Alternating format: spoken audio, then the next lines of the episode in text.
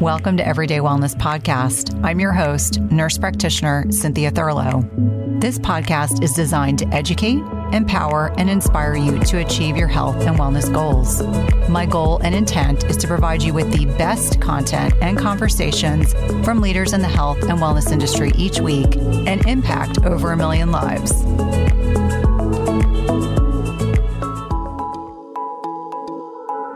Joined again today by Dr. Shawn Tassone. He was one of our original podcast guests back in 2018, episode number four. He's one of my favorite gynecologists and absolutely one of my favorite people to follow on social media. He gives you information in a really straightforward fashion. He's also the author of a book I recommend frequently, The Hormone Balancing Bible. Today, we dove deep into the impact of the Women's Health Initiative, the differences between bioidenticals versus synthetic hormone replacement therapy, contraceptive options for middle aged perimenopausal women, the impact of Essure, a sterilization procedure, why so many OBGYNs and other medical professionals are so burned out, different options for thyroid health, the basis for the hormone balancing Bible, the Shine protocol, some of his favorite supplements, and those he thinks are terribly overused. I'd also like to thank one of our recent podcast reviews. This is from EMS Girls 3 via Apple Podcasts. This was such an interesting episode with Dr. Tan. I love Dr. Tan's enthusiasm as well as how blown away I was from the information. I'm not only going to listen again, I'm sharing it for sure. Thank you, Cynthia. EMS Girls 3, thank you so much. We love this feedback. I truly, truly can't tell you how much I love and enjoy being able to share the brilliance of so many incredible researchers and healthcare professionals. I hope you will enjoy this podcast today with Dr. Tassone as much as I did recording it. Well, Dr. Tassone, it's so good to have you back. Some of my listeners may not know you were one of the very first podcast guests on Everyday Wellness back when I was co hosting it with Kelly. And oh, that yeah. was 2018. And I think you joined us from your bed. I think you were laying in bed and saying, I'm joining you from my bed. I haven't gotten up yet. And we just thought that was so cool. How are you today? Cooler, stupid. I mean, now look at me. I'm wearing my pink. I got all my stuff. I got my figs on. So I'm in with the figs now. I mean, it's amazing. Doing good. Busy, you know, uh, for GYN, OB. I mean, I don't do OB, but for us, the end of the year is always busier because deductibles are met and, you know, people want their surgery and uh, people get pregnant at Christmas time or a little after. So they deliver their babies in October, November. So, yeah, pretty busy right now. Well, good. Well, I'm glad that you're joining us today. And I've been really excited and looking forward to the conversation. And I think I really want to start. I would imagine that we both started in the medical field late 1990s, early 2000s. And what were some of the changes that you saw post Women's Health Initiative? So the listeners here are very mm-hmm. savvy, but I've started asking more of the GYNs that come on to talk about the climate. You know, you were pre Women's Health Initiative, and then, you know, I'm sure that it influenced your practice. Yeah. What are some of the things that you had to do differently or navigate differently? I know that you know with your background you're very very pro women's advocacy and you know helping your female patients you know have this ability to lean into understanding the role of hormone replacement therapy. Obviously, we know it was a completely junk study, unfortunately, that's influenced an entire generation of clinicians and has made women very fearful about hormone replacement therapy. What I'm fascinated by, I, I'm, I thank you for making me younger because actually I think I was in practice in the early 19, well, probably mid 1990s. But the Women's Health Initiative so before that, I was prescribing. We used to prescribe when I was in residency. I mean, everybody got Premarin and Provera, like everybody. Like you didn't even get asked; you just get were given it.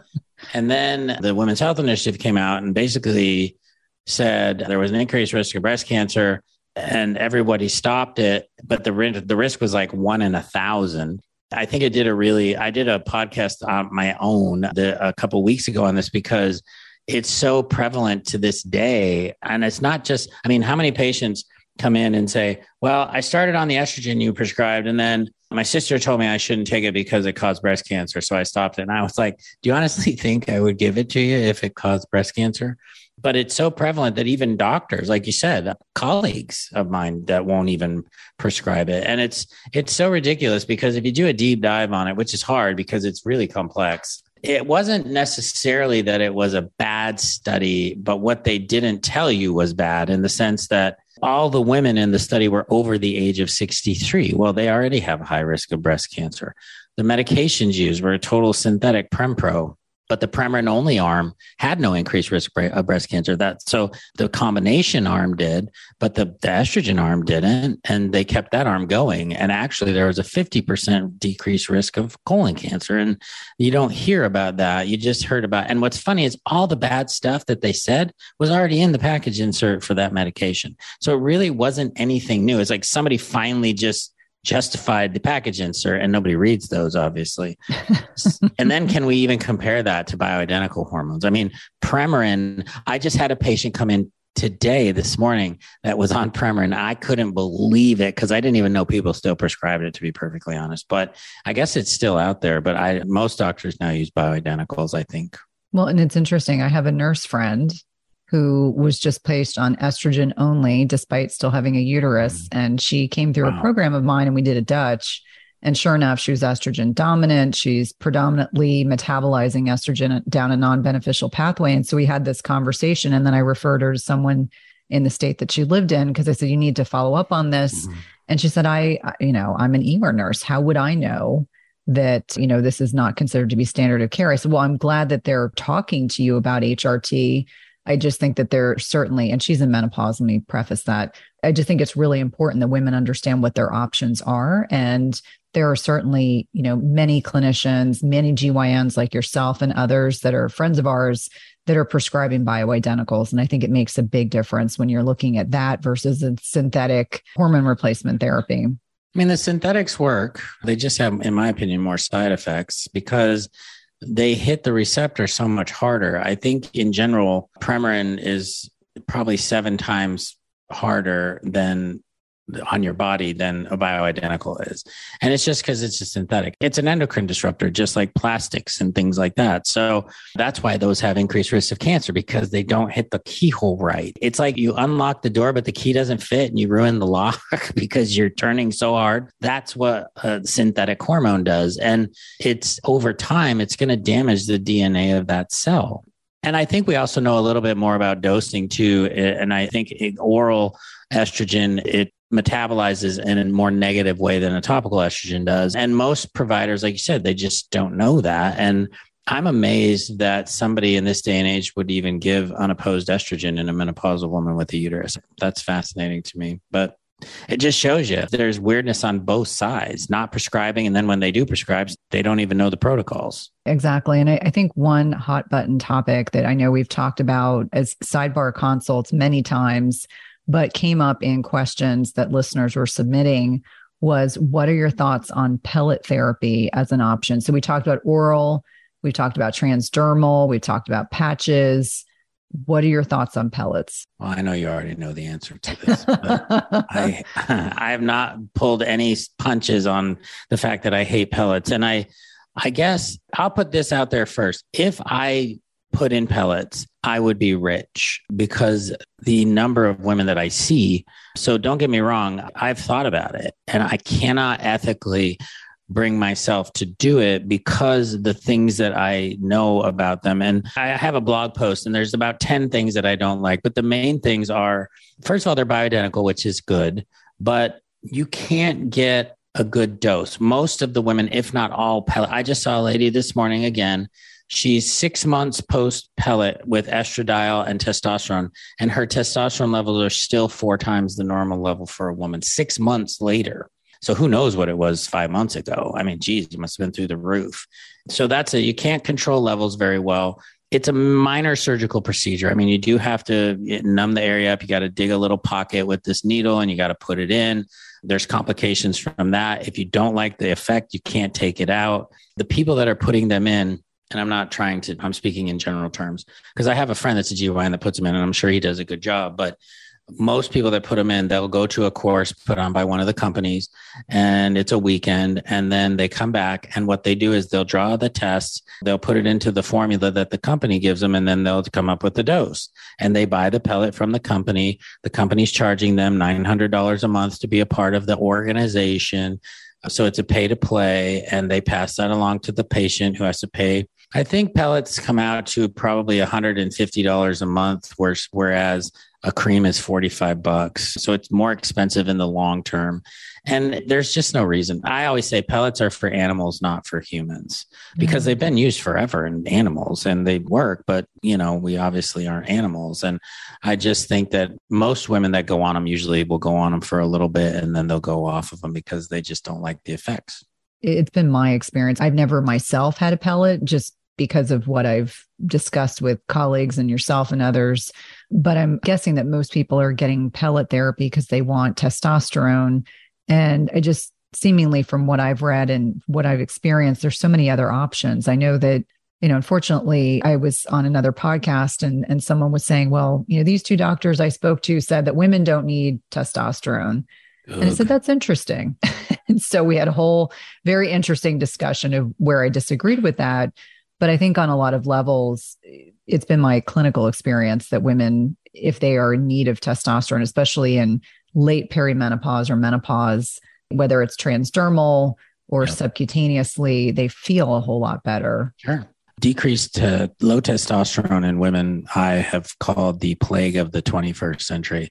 The problem is nobody's talking about it. If you look at the FDA, there are 10 FDA approved testosterone replacements for men. There's zero for women. There have been five or six that have come up for FDA approval.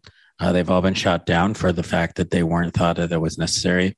And the interesting thing is there is a medication now called Addyi, A-D-D-Y-I, that is for sexual improvement, and it's being promoted as the Viagra for women.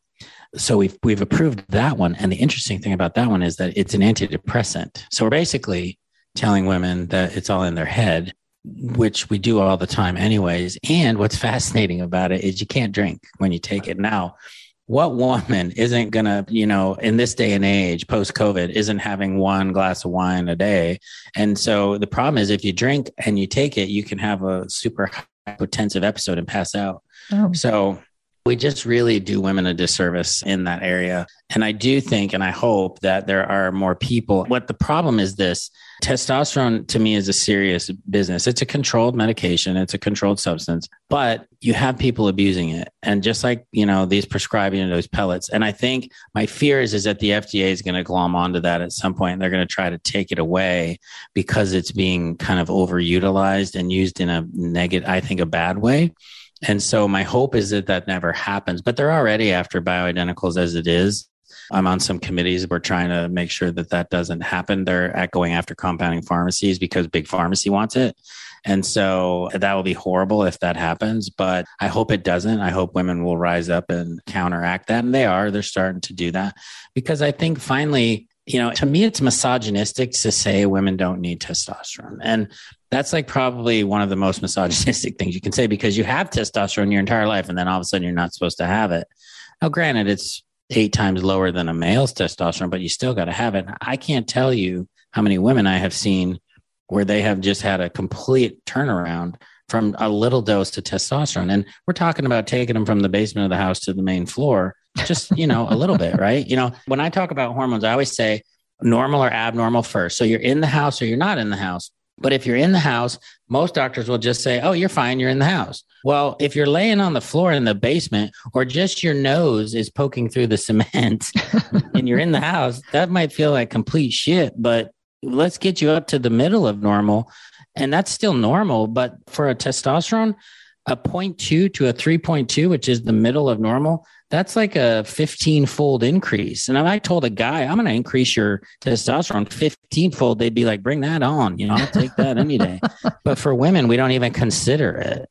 Have you guys heard about a bioactive whole food on the market with 5,000 published research studies backing it? When my oldest son needed to go on antibiotics a few months ago, I discovered Armra colostrum. And the benefits for him and his recovery from being on antibiotics have been instrumental in me now recommending this to my dairy non sensitive patients and clients. Armra's colostrum strengthens immunity, ignites metabolism, fortifies gut health, promotes hair growth and skin radiance, and powers fitness, performance, and recovery. My son has mentioned to me over and over again how great his gut feels, how he has improved his digestion and gut function as well. Colostrum is a rich, exclusive source of immunoglobulins or antibodies that optimize our immune defense even during cold and flu season. And we know that mucosal barriers house over 80% of our body's immune cells, including including the antibodies IgG and SIG-A. And these immunoglobulins bind and intercept harmful particles like viruses, bacteria, and toxins, blocking them from crossing into the barriers into our bloodstream. And Armra's colostrum contains the highest levels of SIG-A and IgG to ensure your most fortified first line of protection. It's sustainably sourced, and it's important to know that you want to mix colostrum only with cold liquids or foods or dry scoop it into your mouth mouth. This is also great for the oral microbiome. And we've worked out a special offer for my everyday wellness community where you can receive 15% off your first order. Go to try armra.com slash Cynthia15 or enter Cynthia15 to get 15% off your first order. That's T-R-Y-A-R-M-R-A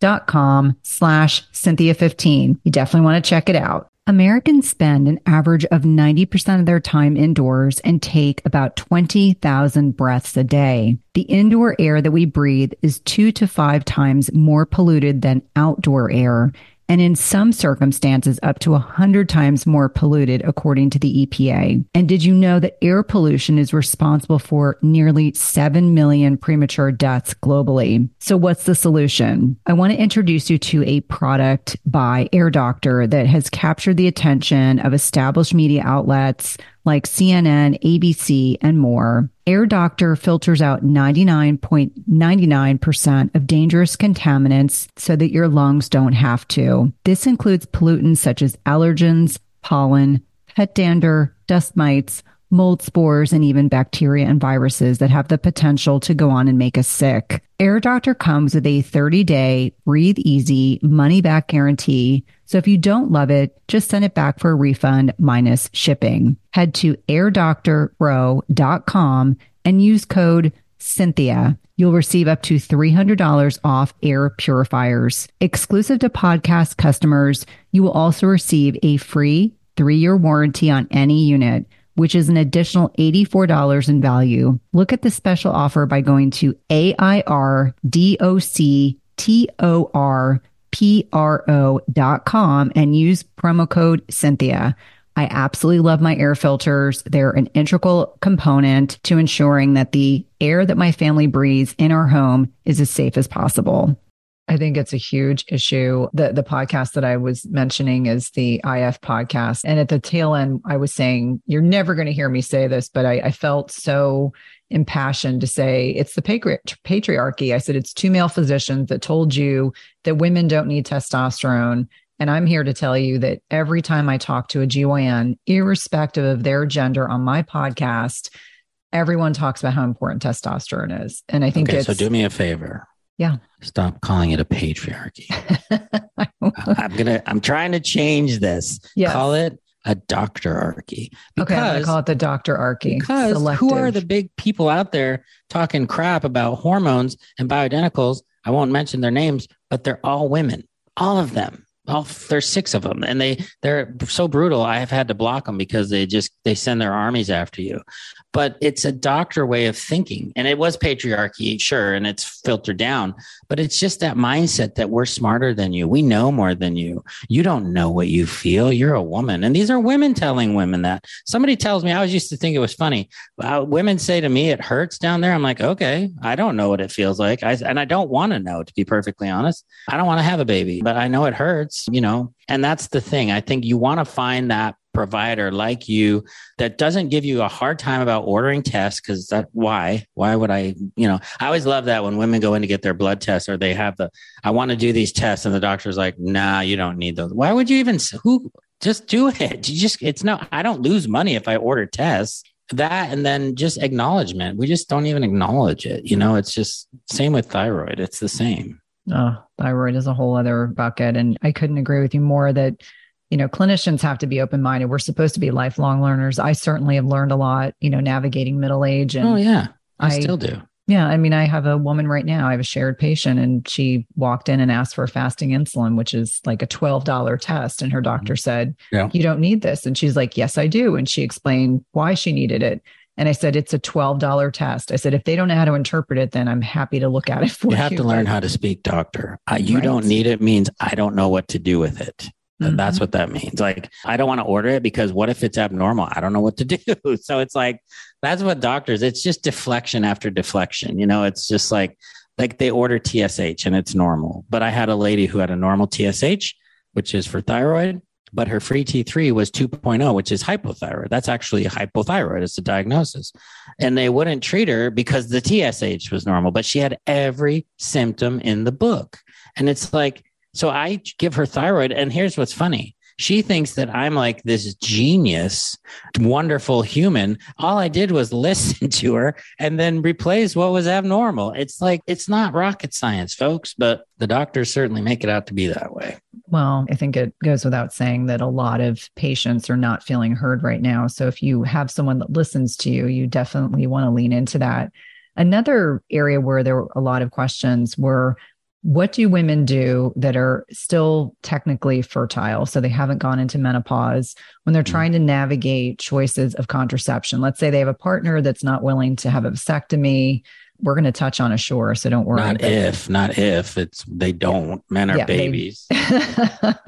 So what options are available? Because we just talked about how oral contraceptives or endocrine disruptors and I, I think a lot of women start oral contraceptives maybe in their teens, early 20s sure. without a lack, there's a lack of informed consent. I certainly oh, yeah. was on them for years, had no idea what they were wreaking havoc on in my body.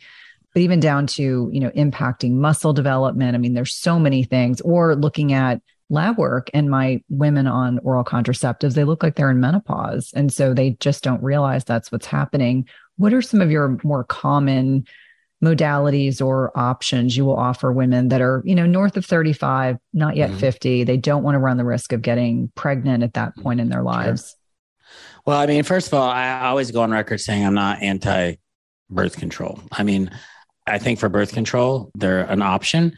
I don't like it when they're used for everything else. You know, your car doesn't start, here, go on these birth control pills. I mean, but for birth control. But then, like you said, let's talk about what can happen to your thyroid, what can happen to your testosterone, blah, blah, blah. But that's a woman's choice and she should have that.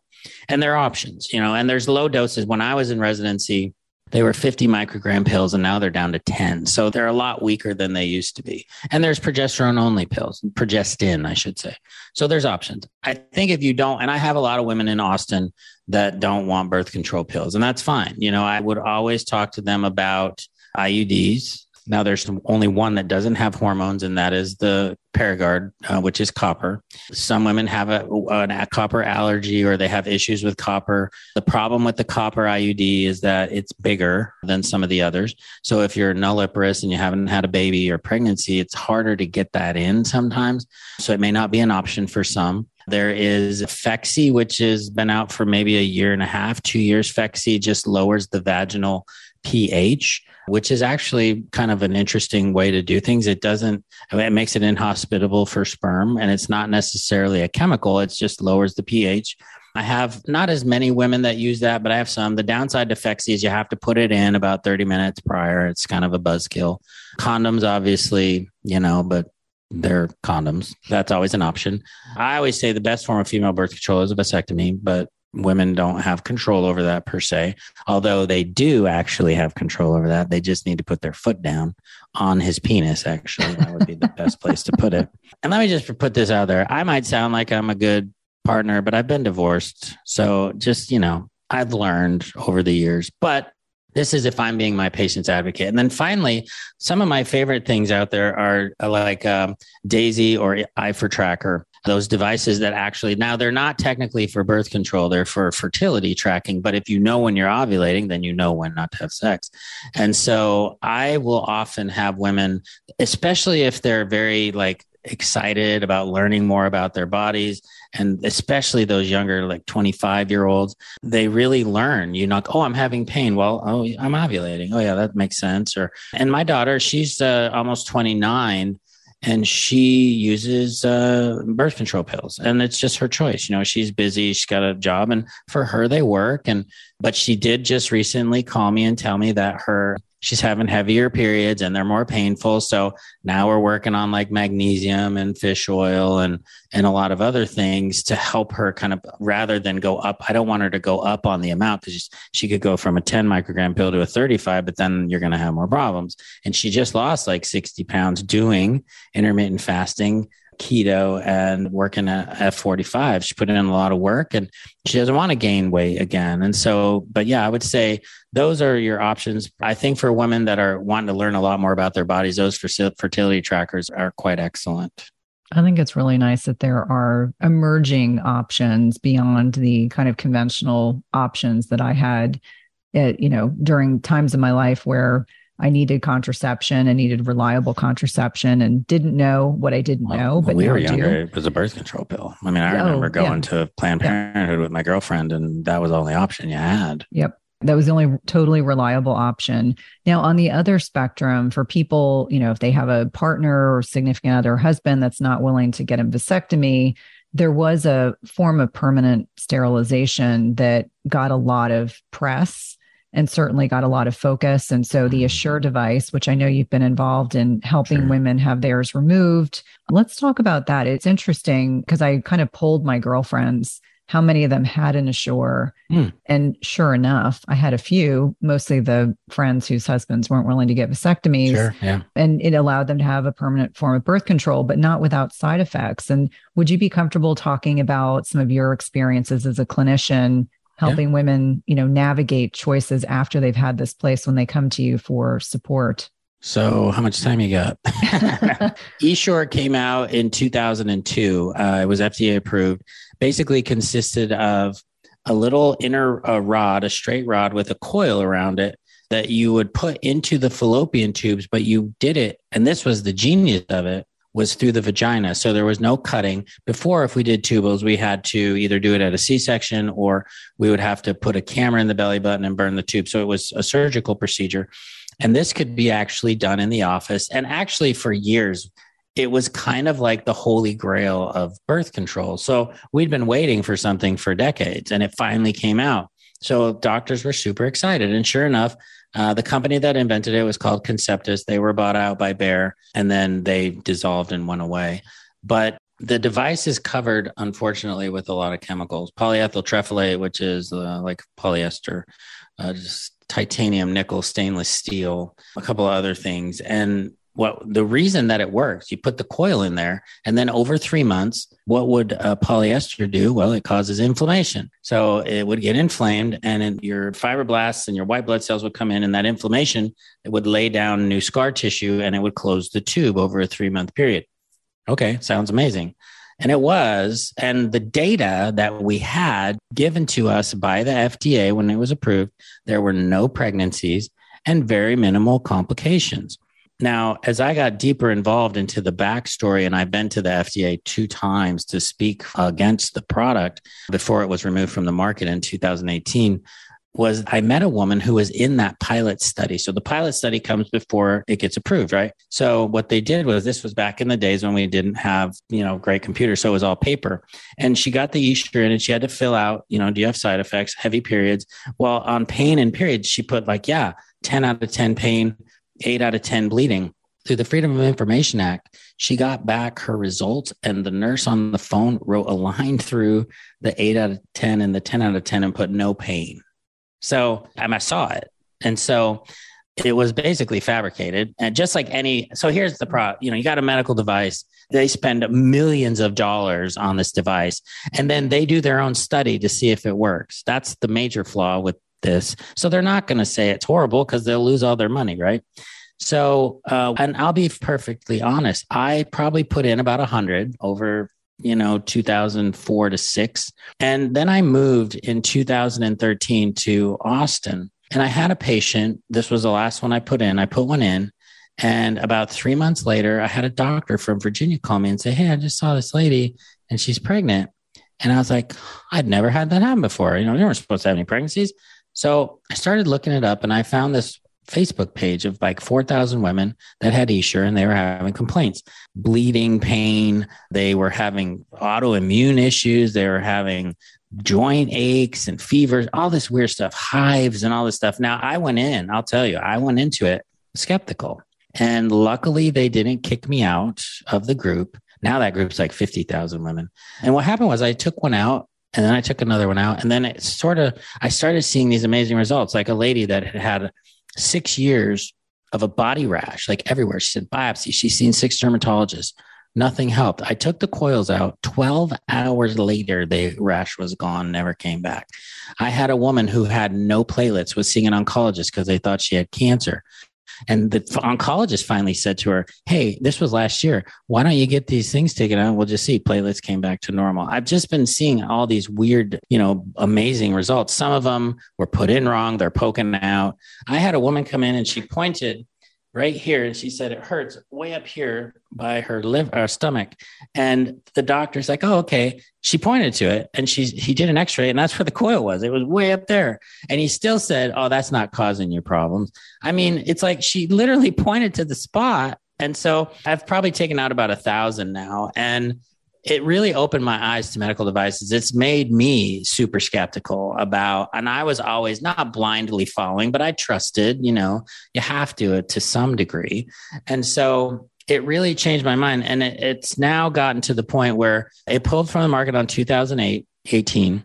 Bayer settled for $600 million, which to them is nothing and it's no longer you know being put in but because we put in over a million there's still women out there that are i probably do 15 a month. I still removed i have women come from around the country. And my theory my thing is you can only have them removed the right way one time. And what happens is doctors will cut the tubes open and they'll pull them and they snap and they break and so I've had so many women come in with pieces, and now that's what I'm seeing because doctors are trying to help, which is great, but they're just doing what they think is best and they have never removed one. So it's been an interesting ride. I lost my, I got fired from my job basically because of it. I was in a big group and they were still putting them in and I was taking them out, which I didn't have a problem with, but they told me I needed to stop and I didn't.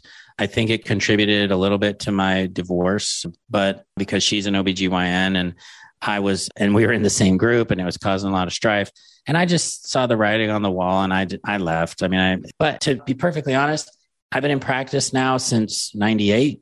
And this by far has been the most rewarding thing that I've ever done. And that's why I keep doing it because I've endured a lot of pain myself, but I see the results. It makes me feel good. Well, thank you for the work that you're doing with women. You're helping to change lives. And for anyone that's interested in learning more, there's a really great documentary called Bleeding Edge mm. that I've now watched twice so that I could be fully informed and the amount of suffering that women have gone through in response to having this device put in. It was interesting. There were people that had perforated uteruses, mm-hmm. chronic. Oh, I have pain. tons of pictures. Yeah. Yeah. People that the lady, let me shout out Angie, Angie Firmalino, the lady that is the main lady in that movie this all started because of one woman. Okay. She formed a Facebook page because she didn't know what else to do. She had fibroids and an Essure, and she had a hysterectomy. And when they did her hysterectomy, that was back when we were doing morcellations, where we would put a device inside there that would cut the uterus up into small pieces. Well, they basically shredded the coil and spread it everywhere. So it was kind of like having just little pieces of metal all over your body. And there's at that point, I mean, nobody could fix it. And so she just did this. I mean, just to show you the power of one person, she brought down Bayer and made them pay $600 million. I mean, that's pretty impressive. That is pain to purpose. And I, I think that on a lot of levels, it goes back to what we were originally talking about that, you know, ultimately we're here to serve women and you know we're serving women in different ways but the power of one person is undeniable. And I'm so very grateful that it's now off the market. And for anyone that's listening to this, if you have Essure and you're looking to have this removed, we'll make sure that you can reach out to Dr. Tassone after this podcast. Yeah, because podcast. just like everything else, women do go to their doctors to this day and they're told it doesn't cause any problems. I mean, the gaslighting is still pretty impressive when it comes to Essure.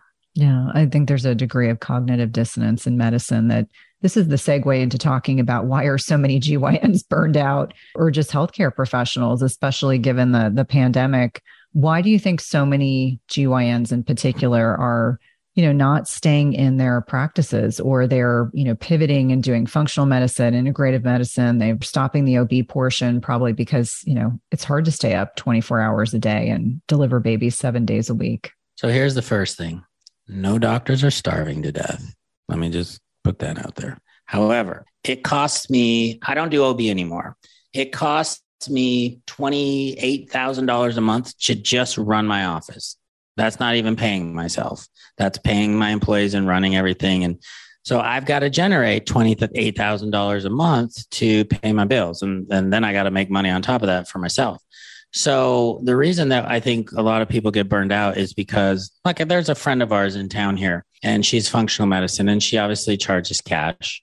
And she will call me when she can't figure out the hormones and I'll see the patient and I'll get uh, $85 you know? So it's like I got to see volume to pay my bills to cover that and the problem is not am only am I burned out, but my patients don't like it either. They don't like, they want to spend time with me. So it makes sense. And this is it's only taken me probably 10 years, but I'm I'm starting to switch over to a hybrid model that'll probably roll out at the end of the year because it's not about greed. I want to spend more time with my patient. I would love to spend an hour with somebody, but I can't bill for an hour. You know, I I I can't do that. There's no insurance code for that.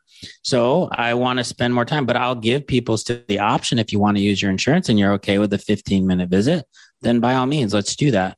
But I also feel like me as a learner, if I learn some stuff like right now for me, I'm just starting to get into, I've been in integrated medicine since 2007, but I'm still just trying to figure out gut testing and learning about that because it's taken me a long time to go so deep on the hormones. But now I want to learn about gut and, and genetics. But in order for me to do that, I got to have time and I got to be able to spend time with patients coming up with plans and stuff. So the burnout happens. I mean, my ex is 56 and she still does OB. She probably does, I think she sees 50 patients a day. I mean, it's just, you can't do that. It's, it's horrible. And it's not that she's greedy. She want, people want to be seen. They want to get in.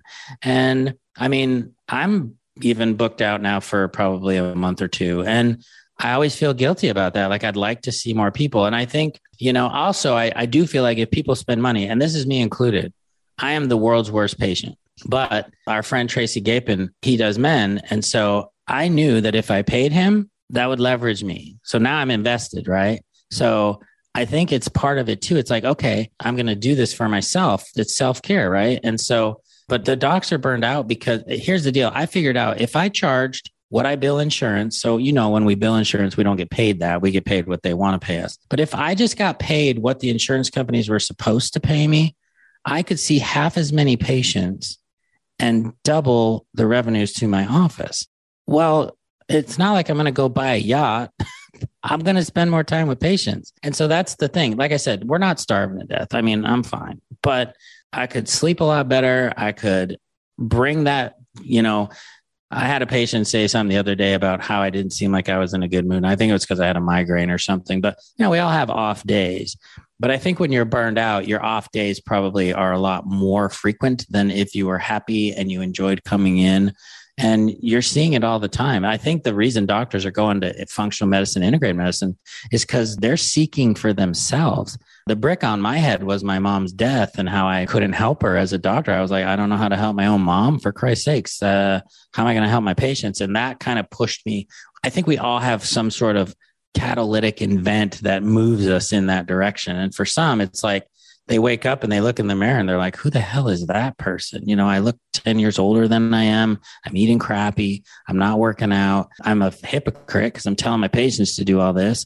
And I think that's sort of a, you know, it's not the money. Some, for some, it probably is. But for most of us, like you said, we really want to help people.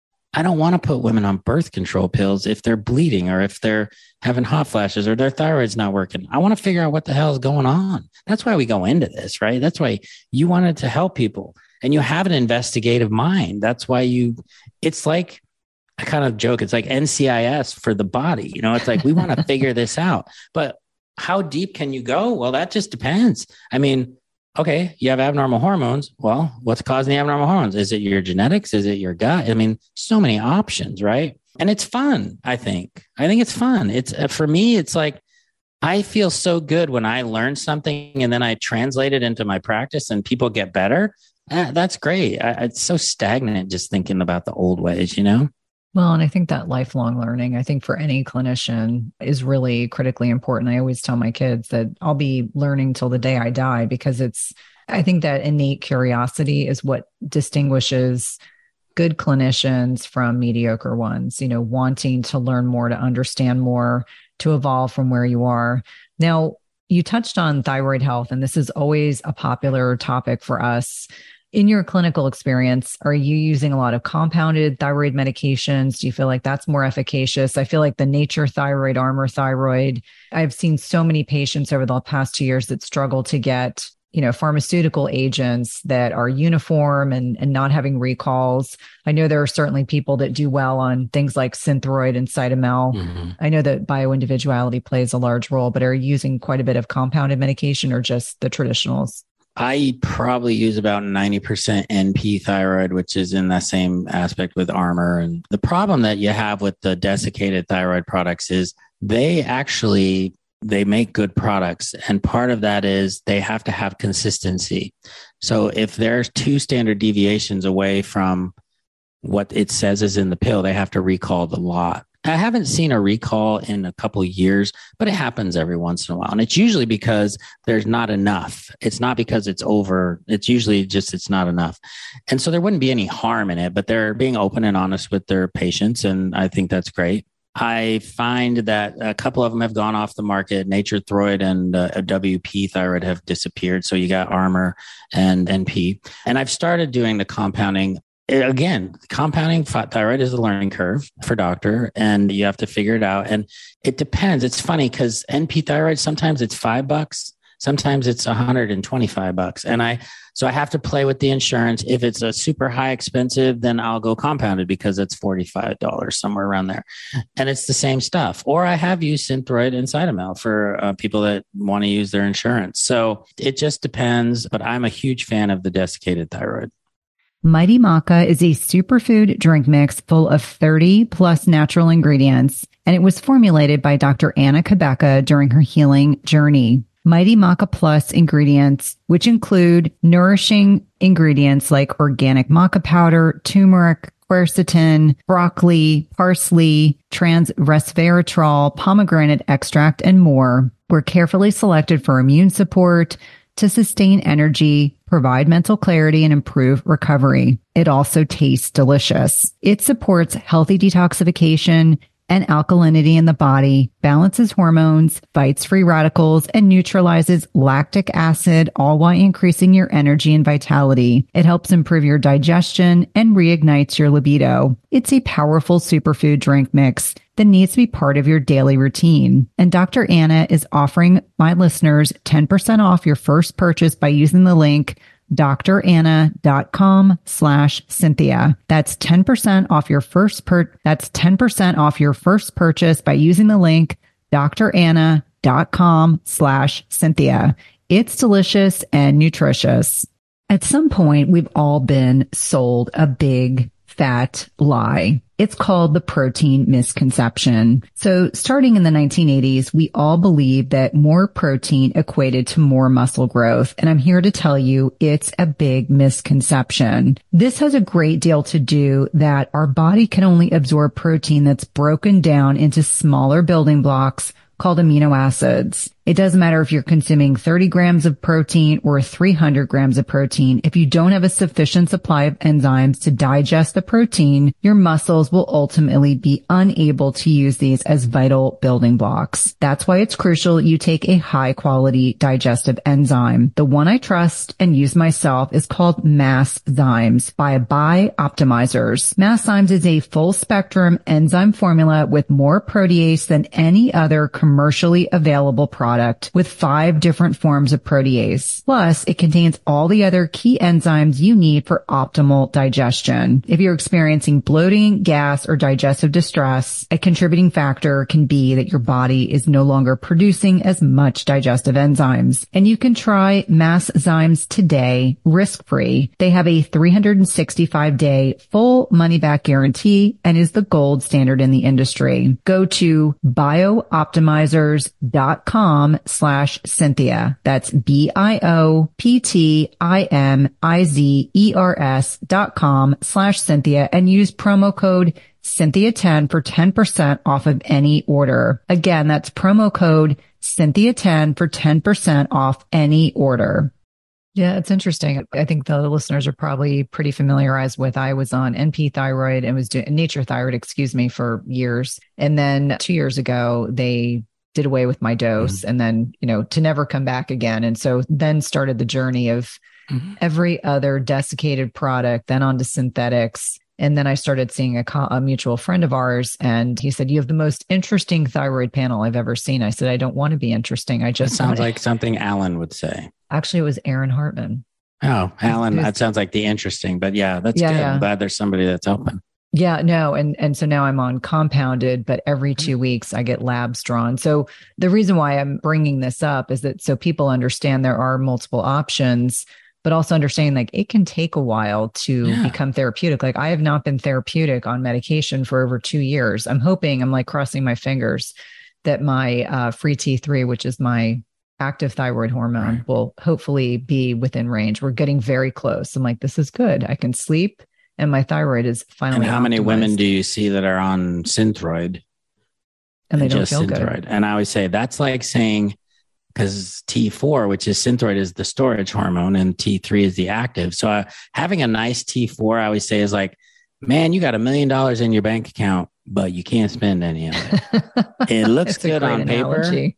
It looks good on paper, but you're broke, and that's that's exactly what it is. And so, what are we going to do? Well, let's put more money in your bank and tell you you still can't spend it. I, I don't understand the theory behind that, but that's the endocrines notoriously mm-hmm. don't use T3 the, yeah. or they hate the desiccated products. But yeah, no, no. Um, and fine, luckily, I have a woman here in town that is an endocrine and she's all about it. So I can refer to her sometimes. But Good. I mean, how many times have you had it happen where you'll get this patient happy on a desiccated product like Armour or NP, and then she goes to her endocrinologist and they take her off of it? And it's like, oh God, it's like six months down the tubes because they just didn't believe in what is going on. I'm like, how can you not believe in it? It's there. It's a real, it's not like a ghost, you know, but it's a weird thing. No, it's interesting. That, that's definitely one of the specialties that I would say when I talk to colleagues who are endocrinologists that they're still focusing on studies from the 1950s with some concern about desiccated products and and I always say, you know, the patient and how they feel is what's most important even if the labs suggest otherwise. And so I have a I, thyroid surgeon who's a friend of mine. Drew her labs, same thing. TSH is fine, free T3 below normal. She said, "Can you put me on NP thyroid?" And I said, "Of course." And she said, "Cuz I have two friends that are endocrinologists and they laughed at me." And she's a surgeon. She knows what she's doing. So I put her on it and she felt like a million bucks. And she's like, I'm not even going to tell my friends that I'm on it because they're going to give me a hard time. And I said that I, I, just don't understand that. If you feel good, why wouldn't they say that's amazing? You know, it's like, but that's what we run into all the time. Yeah. I mean, it's the cognitive dissonance that I think for a lot of medical professionals, I personally find really frustrating. Well, let's talk about your new book, Hormone Balancing Bible. It's definitely, it's got a unique lens I like the archetypes. Let listeners know like what was the impetus for your new book, which I really enjoy. And I don't have you know, a poster, so I'm gonna do this. I have See, a poster. some people have cool posters, not me. No, you've got the green. It looks very lush behind you. So Oh, tell me, tell me about your book. So I kind of mentioned it briefly, but after my mom passed away, I went on this little, I guess, you know, spiritual journey. I was 32. I was just barely into practice and I couldn't, you know, when your parent dies, you go, you know. So I was on this little journey. And as you do when you have a spiritual crisis, you go to Sedona. So I went to Sedona and I was reading this book at the time by Andrew Weil called Eight Weeks to Optimum Health. And at the time, he was talking about this crazy stuff like fish oil and CoQ10. And, and I was like, my mind was exploding. And luckily, his fellowship was in Tucson, where I lived at the time. And so I did the two year fellowship. And then just to, I had to go on even more. And I did some mind body medicine work and stuff. And I started reading a lot of Caroline Myss and Sally Hogshead and archetypes with Jung. And I just found that stuff really fascinating. When I talked about hormone imbalances with women, sometimes I would just get that glassy look like, okay, whatever. But if I talked in stories like, oh, your thyroid is low, well, that's an underdog. You're not living up to your full potential. And I'd start describing it, they would be like, bam, bam, bam. And I was making this connection. So I've been doing that for years. And so I had the idea of trying to put the top 12 of those archetypes or storylines, hormone imbalances into a book. And I came up with a quiz. So for women that are bored at midnight or whatever, they can take this quiz. And it just gives you a little bit of a starting point because nothing's better than actual testing. But it just sort of happened. You know how we're in that group Mindshare, and I was out here in Austin, and one of the ladies uh, in the group was out here, and she said, "Hey, you want to grab dinner?" And I said, "Sure." Can I bring a friend? And I said, "Oh yeah, that's great." And so the, a guy sitting next to me, and she's like, "Oh, tell him about your book." And so I was like, "Well, you probably aren't interested because you're a guy." But I told him about all the archetypes and said, and he's like, "I want to buy it." And I said, "Well, I haven't even written it yet." And he's like, "No, I'm an agent. I want to." Mark, I want to sell it for you. And that started a year long process. And so then he got the book deal and then write the book, as you're well aware. And what I have found is that I'm meeting so many great people. You know, you it's funny because, you know, you'll get a couple of negatives here and there, but for the most part, so many women are just like, I mean, I have, you know, it's weird when I was recognized at a restaurant the other day, I didn't even know what to do. I was like, some lady came up and she's like, I have your book. And I'm like, oh my God, okay, what do I do?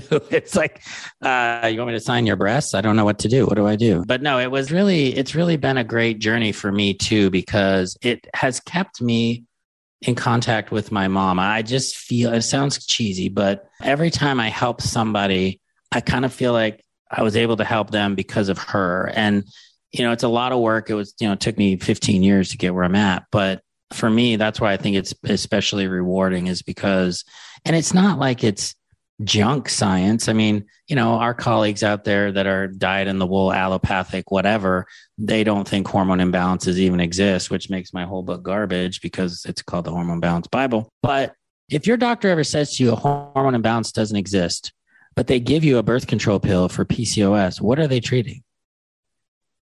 And I always ask that question. Obviously, you're treating hormones because you're given a hormone and it must not be balanced or you wouldn't be So it's like they just talk out of both sides of their mouths. And so here's the thing hormone imbalances do exist. However, sometimes they're normal. Uh, puberty, pregnancy, menopause, sometimes in your menstrual cycle, they're not imbalanced, but they're supposed to be that way. When I think that it's a problem is when it's interfering with the way that you want to live your life. If you are taking a nap at four o'clock, if you are gaining 15 pounds that you just can't get off, if you can't sleep, if your, you know, sex drive is gone. I mean, yeah, that's a problem. It's like blood pressure. It's like we wouldn't just tell you to leave if your blood pressure was high. And we shouldn't be ignoring this either. I think it's really important for people to be reassured that there are a lot of things that impact hormone balance. And mm. your quiz is really fun. I took it through the lens of how did I feel before I started some hormone replacement therapy, and I ended up with the nun, which I thought was hilarious. But so you know, the nun is testosterone deficiency, and obviously good nuns don't have sex. But I also joke, you don't want none, and you ain't getting none. And so, from the lens of you know low libido, which is yeah. probably the most common symptom other than weight loss resistance, but your Shine protocol is focused on spiritual practice, hormones, infoceuticals, nutrition, exercise, and supplements. And this is my segue into do you have favorite supplements you like to use mm-hmm. in this protocol? I know there's a lot of bio individuality, but. I'm just curious as someone who recommends supplements on a nearly daily basis. I did a podcast on the top 10, but I think, you know, who's going to buy 10 supplements? Uh, first of all, when I do supplements, I'm a person that likes to go. I'm not a huge proprietary blend person. I like just magnesium, you know, rather than a calm formula. I'm more of a purist like that. But I think that if I had to pick three that I think most women across the board would benefit from magnesium glycinate, a good fish oil, high dose fish oil, or flaxseed oil if you don't like fish, and uh, maca. I think those three things are essential for even young women, women on birth control pills, women on hormones, women in perimenopause.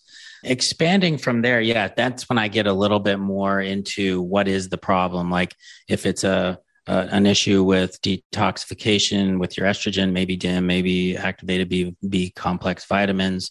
If it's a progesterone thing, sometimes Vitex or Chaste Tree. Testosterone, you know, boron, zinc. You know, you can try things like Tribulus terrestris or yohimbine, but those, you know, you got to watch blood pressure and stuff like that. So there's always, always options. And for people that the infoceutical, I had to get an eye because the word wouldn't work. Infoceuticals are things like what translates uh, information to your body, acupuncture, essential oils. For those that like doing Reiki or healing touch, you know, I did some background on that. I'm a level one healing touch practitioner, which I don't know exactly what that means, but um, but yeah, it's so there's a lot of options, and only for the hormone part do you need a physician. The other ones you can do on your own.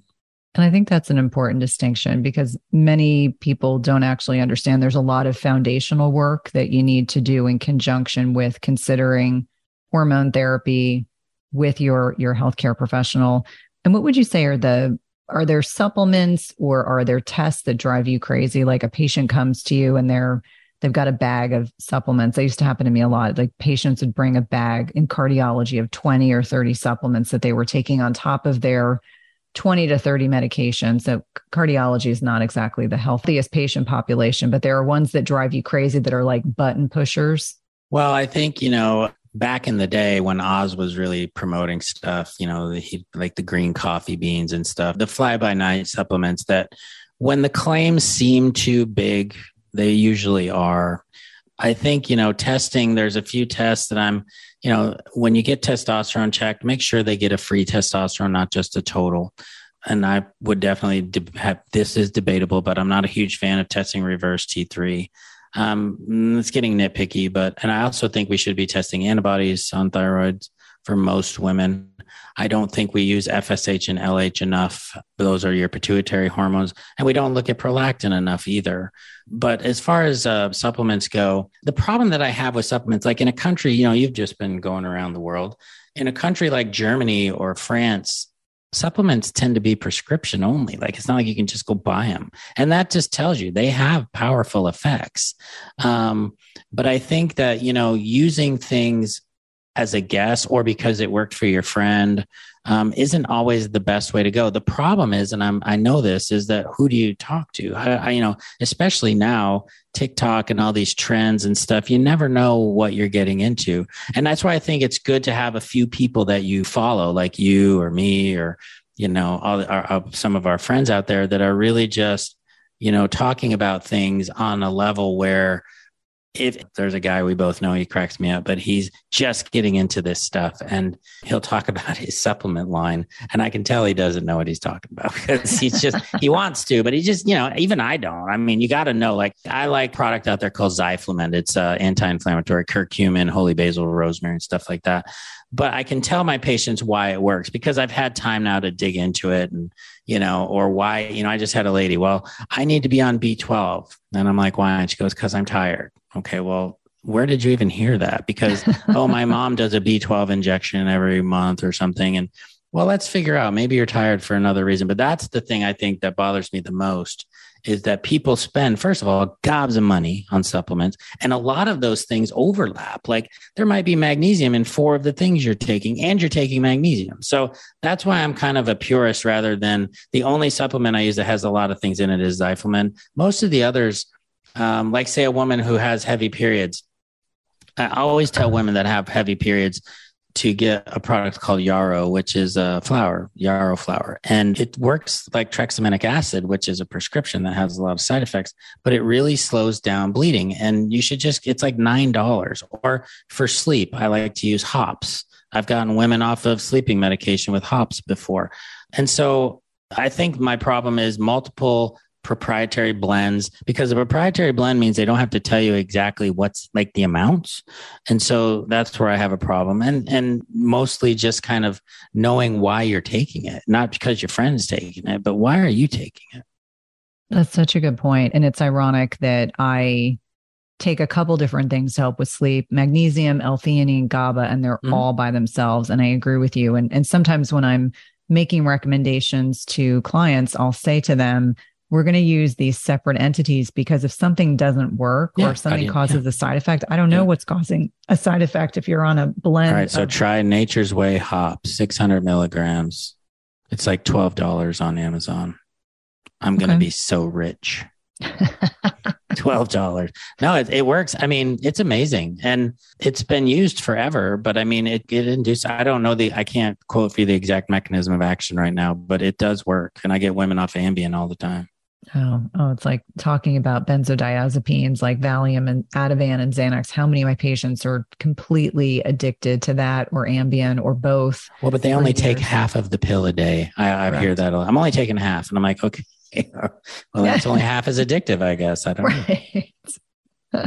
when I was a new nurse practitioner, I really struggled with sleeping because I was constantly worried I had made a mistake, which oh, is yeah. common that with imposters. Yeah, yeah, imposter syndrome when you're new at something and I remember my well meaning primary care provider gave me Ambien, which didn't help me sleep. It, it made me, you know, feel groggy. And let me show you the back of my computer. Oh, imposter syndrome. I love it. As you are speaking, I put that mm-hmm. on there for a reason. Yes. No, we we are all constantly fighting those inner demons. Well, I could talk to you forever. Yeah. I had a, a bunch of other topics that we could have touched on. Please let my listeners know how to connect with you, how to find your amazing book, how to find your new podcast, which I've been very fortunate to have been a guest on, how to connect with you on social media. And I always appreciate and value your transparency. I think that it's so refreshing. There's a lot of clinicians that aren't that way. And, and I think it it allows, you know, potential patients or patients to feel like we're real people.